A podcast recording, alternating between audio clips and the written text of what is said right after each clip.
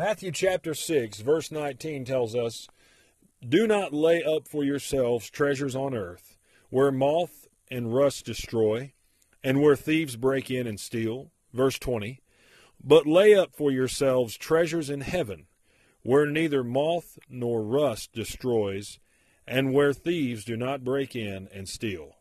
And verse twenty-one says, "For where your treasure is, there your heart will be also."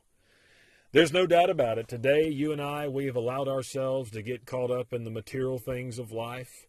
We've allowed ourselves to somehow or another believe that if we have certain things, our joy and our happiness will be complete.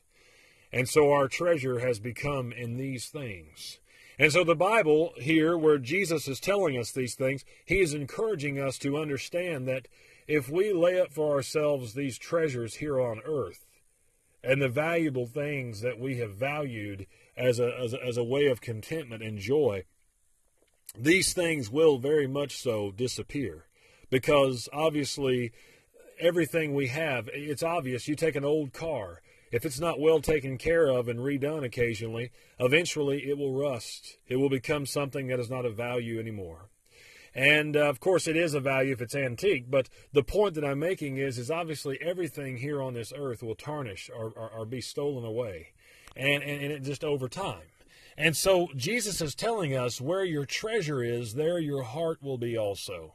And there's no doubt about it, as a Christian, I cannot help but say, the closer we walk with the Lord, you know, there's a, there's a, there is a, a hymn that we sing, uh, and, and, and that hymn goes, um, "Turn your eyes upon Jesus, look full in his wonderful face, and the things of earth will grow strangely dim in the light of his glory and grace." Amen? And so that is true, and I've learned the closer that I'm walking in Christ and understanding through his leadership and guidance of his Holy Spirit that my treasure is to be stored up in heaven, and that's where my heart is. And I'm seeing more and more every day how true that is, because there's no doubt about it. There is no doubt about it. He is truly the treasure worth seeking after. He is the treasure worth longing for every single day of our entire lives. And so I would just encourage you today, look to see, where is your treasure? What are you longing for? Where is your heart? Are you looking to the things of this world for the joy and the peace and the contentment? Don't look for that there, because you will not find it.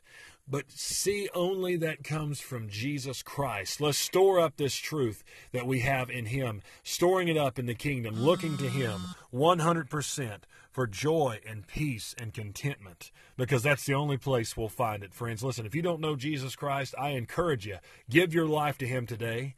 Allow the Holy Spirit to move over your heart in such a way, and listen to him. Give your life to Christ. In Jesus' name today, give your life to Christ. If you know Jesus today, just consider, consider, is my treasure stored up in heaven? Is he truly the one who has my heart? Because there's no doubt about it.